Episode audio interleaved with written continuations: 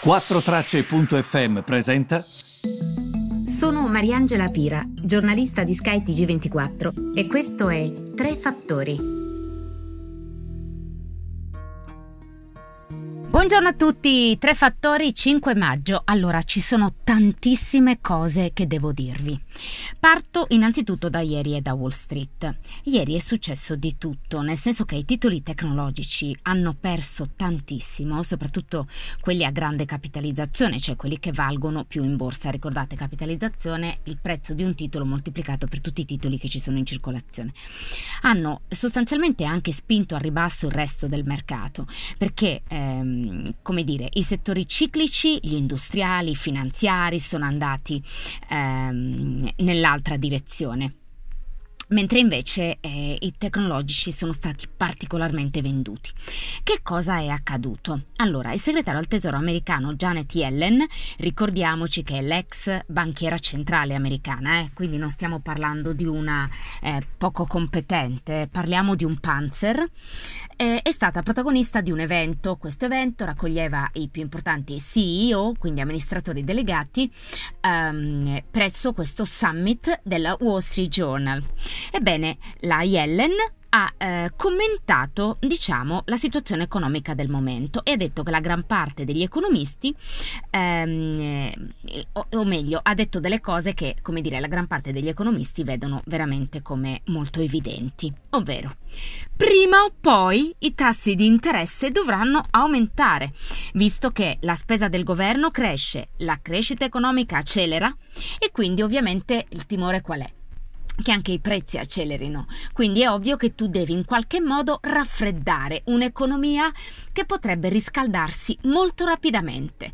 Quindi i prezzi crescere anche a carico, a carico, appunto del consumatore e quindi cercare di eh, far da contrappeso a questo, sapete che il costo del denaro praticamente è un'inezia, aumentare il costo del denaro di modo da raffreddare questa situazione. Questo per dirlo proprio al lattaio dell'Ohio. Quindi lei dopo ha dovuto anche chiarificare. Allora, innanzitutto vi dico, andatevi a vedere le sue parole, a volte siamo anche noi media che esageriamo.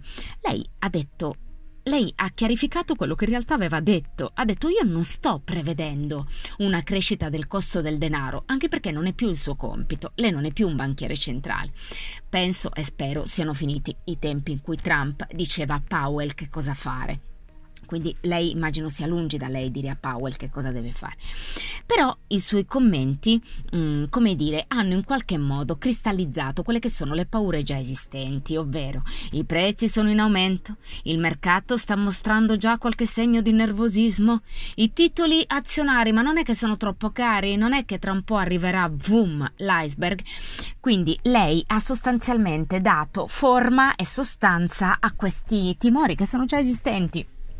È questo, secondo me, che il mercato, diciamo, non ha particolarmente gradito. Poi, badate bene, la Yellen ha detto tantissime altre cose. Una, per esempio, che è importantissima, ha detto sostanzialmente che la grande corporate America, quindi le grandi società americane, eh, non è che possono andare dove vogliono a pagare le tasse perché pagano un'inezia dal punto di vista fiscale e quindi questo crea un problema. Agli Stati Uniti che non hanno il gettito fiscale di queste aziende che vanno altrove perché comunque le, le tasse sono inferiori. Dall'altra, eh, secondo lei va omologata? Eh, non, non omologata nel senso che tutte le devono avere uguali, però ci deve essere una tassa base un minimo da pagare per le aziende quando si tratta appunto di pagare fiscalmente le tasse.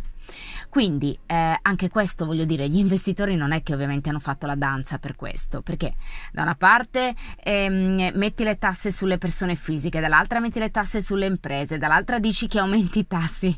Capite che per gli investitori, voglio dire, mh, mm, loro ovviamente pensano, ma non è... Ehm, eh, che l'epoca eh, di Gerusalemme è finita, sì, credo che, sia, che tra un poco finirà. In ogni caso, questo è molto importante da dire. Quindi, da una parte, ehm, quello che è successo sul mercato evidenzia che comunque qualcosa potrebbe accadere.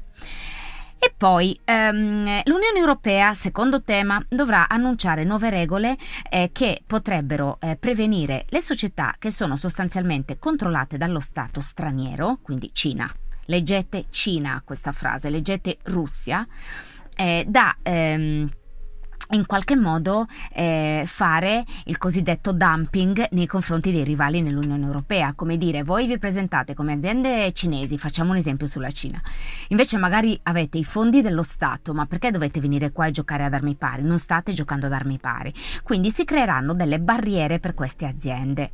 Allora, io vi sto registrando quest'audio che sono le 12, quindi vedremo che cosa deciderà eh, stasera il commissario alla concorrenza Margaret Vestager, che però pare sia per la quale non hanno menzionato la Cina, eh? voglio essere chiara con voi, basiamoci sempre sui dati.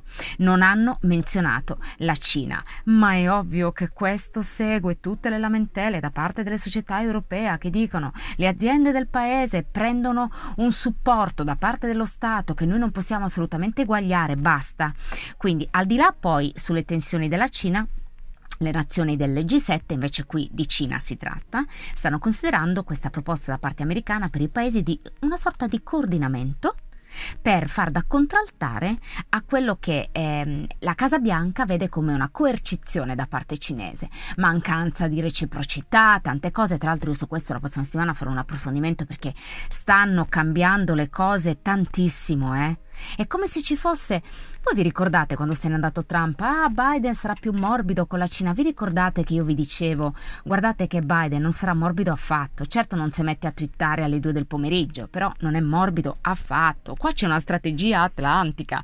Peraltro, figurati, trovano territorio proprio fertile perché Draghi non vede l'ora e comunque è, è atlantico lui, si sa, lo sanno anche veramente i polli. Invece, quindi ho detto Cina, ho detto um, Yellen, che è importante. Fatemi parlare di turismo. Allora, i ministri del turismo dei paesi del G20 ehm, hanno eh, cercato di ehm, delineare questa cornice, una sorta di passaporto vaccinale ehm, per creare una sorta di um, immunità uh, per coloro che si sono um, vaccinati e per coloro anche che risultano negativi al test del Covid-19. Quindi um, dev- dev- ci sono dei documenti che dovrebbero dimostrare che una persona è stata vaccinata e poi ci sono uh, anche comunque eh, documenti che dimostrino che sei risultato negativo al Covid-19 nelle ultime, questo non è ancora stato deciso, intorno alle ultime 48 ore, ma non è stato ancora deciso questo.